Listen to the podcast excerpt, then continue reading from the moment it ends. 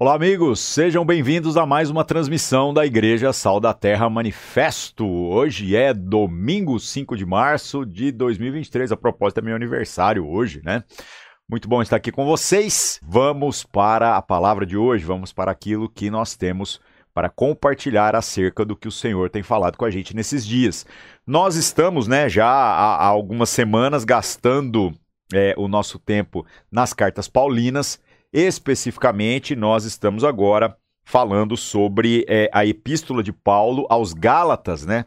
Na semana passada começamos aqui falando sobre o texto e hoje nós vamos é, percorrer do verso 6 até o final do capítulo 1. Então, Gálatas, capítulo 1, a gente vai do verso 6 em diante. Antes da gente fazer a leitura do texto, quero fazer algumas observações em cima daquilo que o texto vai trazer para nós e que você possa estar aí sensível ao que o Senhor, através da palavra, tem a instruir o seu coração, a sua caminhada, a sua maneira de ver as coisas, porque o que realmente importa mais do que as suas percepções pessoais ou as minhas percepções pessoais é aquilo que é a vontade de Deus revelada para cada um de nós. Né? E qual é a grande temática? O que, que o apóstolo Paulo vem trazendo para nós nesse texto específico que a gente vai ler hoje? Ele se demonstra, num primeiro momento, né, assustado com o como parece que a galera deixa aquilo que é a verdade que foi ensinada do evangelho é, num primeiro momento, logo ali na igreja dita primitiva, né, para seguir outros preceitos que supostamente têm a aparência de serem coisas inteligentes, coisas coerentes, coisas sábias, mas que de evangelho não tem nada. E por que, que essa palavra continua relevante? Porque nos nossos dias acontece que muita gente trilha esse tipo de jornada, para não dizer que todos nós, em alguma fase aí da nossa caminhada de espiritualidade, não nos deixamos é, envenenar por esse tipo de percepção. É muito instintivo, né? Que você buscando fazer melhor ou você decepcionado com aquilo que sejam as incoerências é, nossas mesmos, né? Nossas mesmo, aquilo que você vê que nós fazemos que poderíamos estar fazendo de outra forma.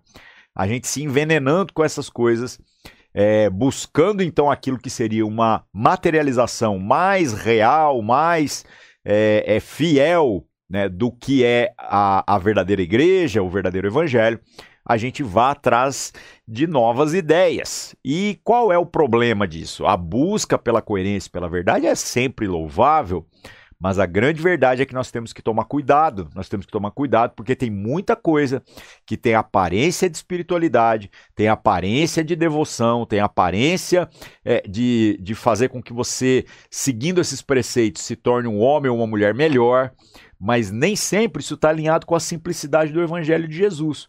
Então, uma coisa que é instintiva do ser humano. A gente vai complicando a caminhada. A gente vai complicando o que foi feito para ser simples. E aí o que, que acontece? Acontece que a gente praticamente nem entra no reino dos céus e parece que a gente fica trabalhando contra é, algo que vai facilitar a entrada dos outros. Então precisamos vigiar demais o nosso coração. Quando você lê é, as cartas paulinas e também os evangelhos, uma das coisas mais interessantes né, é sobre, depois que Jesus falou como seriam os últimos tempos, o como que até a percepção de quando seriam esses últimos tempos vai sendo fortemente influenciada na vida dos apóstolos, exatamente pela velocidade com que alguém que recebeu a mensagem genuína do evangelho é, vai migrando para outras coisas nessa caminhada de espiritualidade. Né? Então, isso pode ter gerado na vida dos apóstolos, né? É, uma percepção de falar assim, rapaz, o Senhor Jesus deve estar quase voltando já, né? Porque parece que esse, esses sinais do final dos tempos, eles já começavam a acontecer logo ali na primeira geração da igreja. E se naquela época, que estava pertinho do que o Senhor Jesus trouxe, a realidade já era essa, imagina agora, né?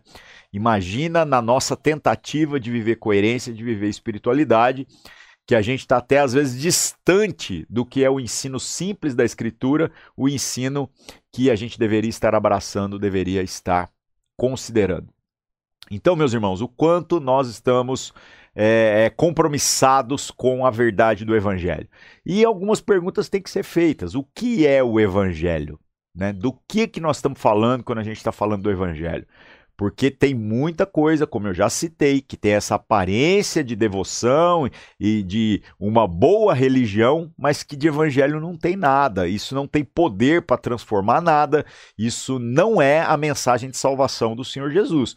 E pode ser que a gente não apenas está desperdiçando a nossa vida, como a gente se torna aqueles que estão é, oprimindo os outros com as nossas percepções, ou roubando os outros, né? Naquilo que o Senhor já nos abençoou e que a gente deveria estar partilhando em função de abençoar outros também, tá? Para a gente não ficar enrolando, vamos para o texto, vamos ver o que o apóstolo Paulo fala a respeito disso e vamos ver o quanto dessa mensagem se encaixa na nossa realidade, se encaixa na nossa vida, o quanto que pode ser que há coisas que precisam ser melhoradas, tá bom? Então, como eu já disse, o texto hoje é o capítulo 1 da, da carta de Paulo aos Gálatas, da epístola de Paulo aos Gálatas. Nós vamos ler do verso 6 em diante. Vamos mastigando aqui você vai acompanhando na sua versão. Hoje eu estou com uma versão bem veinha aqui, Almeida, revista e corrigida. Nem atualizada não é. Não estranhe a linguagem aqui com palavras mais formais. Qualquer versão que você utilizar, você vai acompanhar a mesma ideia, mesmo que seja numa tradução às vezes um pouquinho mais moderna. Beleza? Vamos lá. Gálatas, capítulo 1, verso 6. Maravilho-me de que tão depressa passasseis daquele que vos chamou a graça de Cristo para outro evangelho, o qual não é outro, mas há alguns que vos inquietam e querem transtornar o evangelho de Cristo. Então, gente, isso não é novo. Essas tentativas de teorizar novas formas, novas maneiras, é coisas que, como eu disse, parecem ser o evangelho, mas o apóstolo Paulo está dizendo aqui que não são, isso não é novidade nenhuma.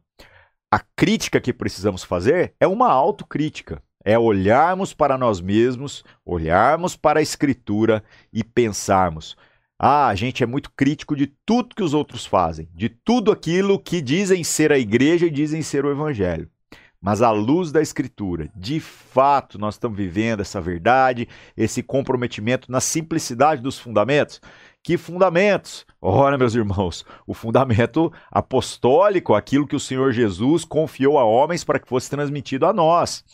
Então, o que é isso? A vida comunitária, real. Não, ah, não, mas eu faço bem. Fazer o bem não passa de obrigação de todo ser humano, mas esse comprometimento que nós chamamos de comunhão, a vida da igreja, nós estamos comprometidos com isso da mesma maneira que a Escritura diz para nós, que foi o chamado do Senhor para os seus apóstolos, para os seus discípulos. Que mais? A leitura da palavra, onde a gente se alimenta diretamente e não apenas através do que outras pessoas mastigam para nós. Aquilo que eu estou trazendo aqui para vocês tem que ser questionado, tem que ser filtrado à luz da Escritura. Se eu estou falando alguma besteira aqui, você tem que refutar aquilo que eu estou falando. Né? Você precisa dizer: olha, isso que você está dizendo não faz sentido, porque a palavra de Deus diz. Né? Mas, e se aquilo que eu estou dizendo é a verdade? Como você vai poder dizer o amém do fundo do seu coração se você não conhece essa verdade para poder dizer esse amém? Então, a palavra é importante. A oração é importante, é sobre como nós falamos com Deus. A palavra é sobre como Deus fala com a gente. A comunhão é sobre como nós, falando com Deus e ouvindo de Deus, expressamos isso numa vida é, conjunta, uma vida comunitária, uma vida que tem como propósito nos abençoarmos mutuamente, vivermos em um esforço pela edificação mútua, até que o Senhor Jesus complete em nós a obra que tem prometido. Tá? Então, esse é o evangelho. Se a gente viver evangelho de outras formas, ah, eu alimento os pobres, muito bonito. Mas isso não é o evangelho, isso é obrigação do ser humano. Você pode ser ateu e você pode ser uma boa pessoa, segundo esse parâmetro moral deste mundo. Você pode ser uma pessoa que tem misericórdia, que cuida dos famintos, dos doentes, e ainda assim não ter parte alguma no evangelho do Senhor Jesus. O Senhor Jesus está nos salvando de coisas muito mais problemáticas do que apenas as questões sociais, que são uma questão séria mas terminam, né? Quando acaba a nossa vida e a nossa vida passa como um sopro, né? A maior parte das coisas que nos preocupam vão deixar de nos preocupar. Agora, aquilo que é a, a decadência do espírito humano isso daí só o Evangelho de Jesus pode transformar e curar para toda a eternidade, tá? Então, cuidado, nós estamos vivendo o Evangelho, fazemos uma autocrítica coerente, uma autocrítica onde dói em nós mesmos, para podermos dizer: olha, é, isso aqui eu falo muito, mas com certeza eu preciso melhorar, eu preciso abraçar isso daí que a palavra está dizendo. Eu, fazendo juízo da minha própria caminhada, sempre encontro um tanto de coisa a ponto de dizer, poxa vida, eu poderia ser um cristão melhor. E por isso, continuamente, eu me esforço em andar com os irmãos, em estar junto com os irmãos, porque eu preciso abraçar esse negócio para ser coerente com o chamado que o Senhor Jesus deu para nós, tá? Vamos lá, continuando, verso 8. Mas ainda que nós mesmos, um anjo do céu, vos anuncie outro evangelho, além do que já vos tenho anunciado, seja anátema. Anátema significa amaldiçoado. Verso 9. Assim como já vos dissemos, agora de novo também vos digo: se alguém vos anunciar outro evangelho, além do que já recebestes, seja anátema, seja maldito seja amaldiçoado. O apóstolo Paulo coloca muita ênfase, tanto que ele repete essa expressão duas vezes aqui no verso 8 e no verso 9. Então ele está dizendo para a gente tomar cuidado. Tomar cuidado com quem? Ele está dizendo, mesmo que nós venhamos a falar algo que vá além daquilo que é a simplicidade do evangelho que já foi dado. Sejamos malditos ainda que um anjo do céu, não é um anjo do inferno, não é um anjo do humanismo, não é um anjo da política, não é um demônio, é um anjo do céu. Se ele vier e trouxer alguma coisa que está tentando acrescentar uma suposta virtude, a simplicidade das palavras do Senhor Jesus, desse evangelho que foi pregado pelos apóstolos, cuidado, Cuidado, seja amaldiçoado esse que está tentando melhorar a obra de Cristo. O que Cristo não resolveu, meu irmão, não tem resolução, não tem cura. Agora, se ele já resolveu e nós estamos dizendo que fomos alcançados por esse sacrifício, por essa obra, é importante agora que nós sejamos coerentes com aquilo que a gente está dizendo, que é essa obra de Cristo que já se consumou na eternidade e está se materializando na nossa caminhada, tá? Então, vigia, cuide da sua vida e que a gente possa abençoar uns aos outros para que nós possamos ser encontrados vivendo de maneira coerente em todos os dias, em todos os momentos, tá? E aí então, o apóstolo Paulo fala daqui em diante sobre o testemunho da sua própria vida. O apóstolo Paulo, nas questões religiosas, era alguém que tinha um currículo invejável, era alguém que era zeloso, né? alguém esforçado por viver o que diziam ser aquilo que agrada a Deus, sempre levando isso ao extremo. Se tem alguém que tinha currículo, alguém que estudou na melhor escola teológica, alguém que poderia discutir com você qualquer coisa do que estava nas Escrituras, esse era o apóstolo Paulo, antes da sua conversão, mas ele mesmo considera que tudo aquilo que antes lhe parecia ser um ótimo, um excelente currículo, agora ele vê que foi perda de tempo, né? Foi um desperdício dos seus dias. E exatamente nessas coisas ele encontra a salvação agora da sua alma pela graça de nosso Senhor Jesus Cristo e ele então dedica a sua vida por viver de maneira coerente com esse evangelho que também o alcançou. Então, nós estamos gastando nosso tempo com o quê? Com aquilo que os homens dizem que é importante, com os diplomas, com sermos pessoas respeitáveis segundo a opinião desse mundo, ou nós estamos vivendo para que nós venhamos a agradar o nosso Senhor e Salvador Jesus Cristo. Não tem jeito, se você buscar viver a simplicidade desse evangelho, você vai incomodar um tanto de gente. Mas antes importa agradar a Deus do que agradar aos homens. Quem que vai é, se identificar e glorificar a Deus através da sua vida, quando você vive com coerência a mensagem de nosso Senhor Jesus Cristo? Aqueles que também são servos do nosso Senhor Jesus Cristo. Agora, aqueles que são religiosos, aqueles que estão vivendo a sua maneira de expressar a fé, pode ter certeza que muitos desses vão ficar incomodados. Se você está nessa caminhada tentando agradar a todos, você pode estar cometendo o grande equívoco de se portar como um inimigo do evangelho, tá? Não dá para a gente ser amigo do mundo e amigo de Deus ao mesmo tempo. Então vamos ver o que o apóstolo Paulo fala a respeito da sua própria caminhada e da autoridade que supostamente ele teria pelo seu estudo, pelo seu currículo e que ele considera que no final isso não fez a diferença nenhuma, tá?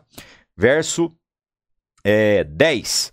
Por que persuado eu agora a homens ou a Deus? Ou procuro agradar a homens? Se tivesse ainda agradando a homens, não seria servo de Cristo. Então, o próprio apóstolo Paulo aqui reconhece que se ele ficar preocupado em agradar pessoas, ele está é, se tornando aquele que não tem é, comprometimento nenhum com aquilo que é a vontade de Deus. Ele não seria servo de Cristo, tá? Verso 11: Mas faço-vos saber, irmãos, que o evangelho que por mim foi anunciado não é segundo homens não é segundo o ensino teológico, sistemático, segundo o sistema, segundo aquilo que as pessoas aplaudiam como testemunho de uma pessoa religiosa, de uma pessoa coerente, de uma pessoa que está se esforçando por viver o que é bom, tá? Verso 12: Porque não o recebi nem aprendi de homem algum, mas pela revelação de, de Jesus Cristo. E aí eu te digo: ah, tá, então não preciso de homem algum da teologia, não preciso de nada disso, eu tenho que receber direto do Senhor Jesus Cristo. É isso mesmo. Onde que está essa revelação de Jesus Cristo para que você não seja enganado? Na própria palavra, na escritura. Então é por isso que você tem que ler a Bíblia e você então, quando a gente tiver o nosso momento de compartilhar daquilo que cada um tem recebido da parte de Deus para edificação mútua, nós nos confrontamos à luz do que a palavra de Deus está dizendo, para que não sejamos pegos vivendo de maneira incoerente com o que é o verdadeiro evangelho tá? Então, a revelação já nos foi dada, a plenitude da revelação na pessoa de Jesus Cristo, a revelação suficiente nas escrituras. Leia a Bíblia, conheça os evangelhos, conheça o Novo Testamento, conheça o Antigo Testamento, deixe Deus falar diretamente com você, tá? Vamos lá. É, verso 13: Porque já ouvistes qual foi antigamente a minha conduta no judaísmo, como sobremaneira perseguia a igreja de Deus e a assolava, e na minha nação excedia em judaísmo a muitos da minha idade, sendo extremamente zeloso das tradições de meus pais. Então o apóstolo Paulo, ele aqui fala com todas as letras. Ele fala assim: eu, para fazer aquilo que os homens aplaudiam como verdadeira devoção e verdadeira religião, me tornei foi inimigo da igreja de Cristo. Certo? Sendo que eu era muito melhor do que muitos da minha idade, pelo meu esforço, pelo meu zelo, pelo meu empenho em tentar fazer aquilo que supostamente agradaria a Deus. Mas são essas coisas que têm essa aparência de devoção, mas não estão alinhadas com o verdadeiro evangelho de nosso Senhor Jesus Cristo. Verso 15: Mas quando aprouve a Deus, que desde o ventre da minha mãe me separou e me chamou pela sua graça, revelar seu filho em mim, para que o pregasse entre os gentios, não consultei a carne nem o sangue. Olha que legal. O apóstolo Paulo aqui tem a plena consciência que se agora ele entendeu, ele teve a possibilidade de alcançar, é, como foi alcançado por esse evangelho da salvação de nosso Senhor Jesus Cristo, ele compreende que, primeiro, foi o Senhor Jesus que o chamou desde antes dele nascer, desde o ventre da mãe dele para esta jornada e que agora simplesmente se consumou aquilo que era a obra, o plano do próprio Deus. E que plano que era esse? Que ele conhecesse a verdade e que ele agora é, fosse uma expressão de Jesus Cristo no seu dia a dia. E ele, quando chegou nessa encruzilhada, nesse, nesse ponto é, onde ele teve que tomar um posicionamento radical para ser coerente com o evangelho, ele está dizendo aqui que não consultou nem carne nem sangue. Ele não seguiu os parâmetros daquilo que dizem ser uma boa religião, aquilo que seria a carne ou o sangue ou a sua própria vontade, aquilo que seria o seu próprio interesse, aquilo que agradaria homens ou que traria algum benefício para si mesmo. O que, que ele fez? ele ouviu diretamente nosso Senhor Jesus Cristo.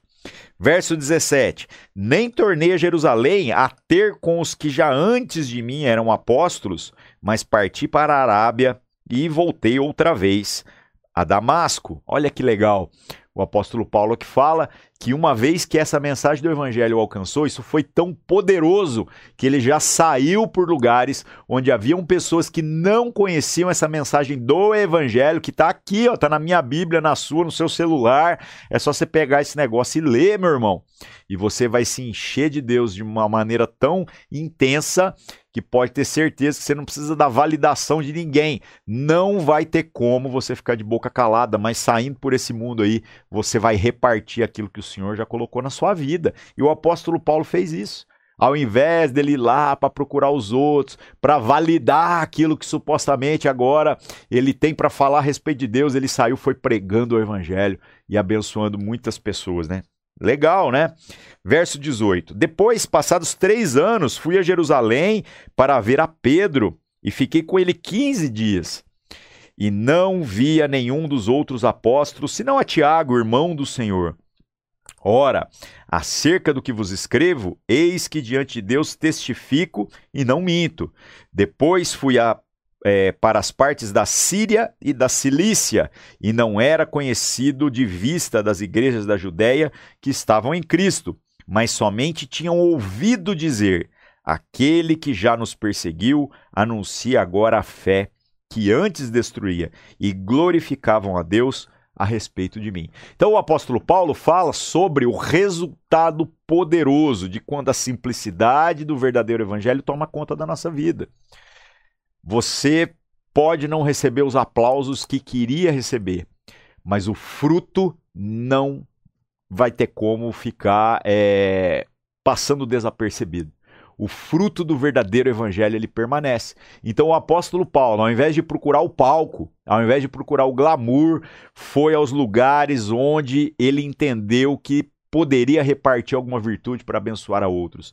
E exatamente nesse lugar o Senhor o usou, segundo a mensagem do Evangelho que já nos foi revelada de maneira tão é, intensa, tão poderosa, que o testemunho da verdadeira obra do Evangelho na vida dele e através dele, em razão dos outros, chegou até mesmo à igreja que já estava estabelecida. E as pessoas glorificavam a Paulo? Não, glorificavam a Deus.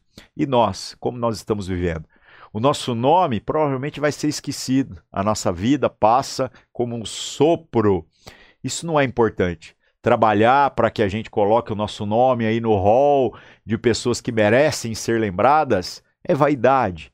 Mas, se nós vivemos o verdadeiro evangelho, se nós nos enchemos dessa mensagem a ponto disso transbordar e abençoar todos aqueles que o Senhor vai colocando no nosso caminho, pode ter certeza que, inevitavelmente, o testemunho desse evangelho permanecerá para sempre.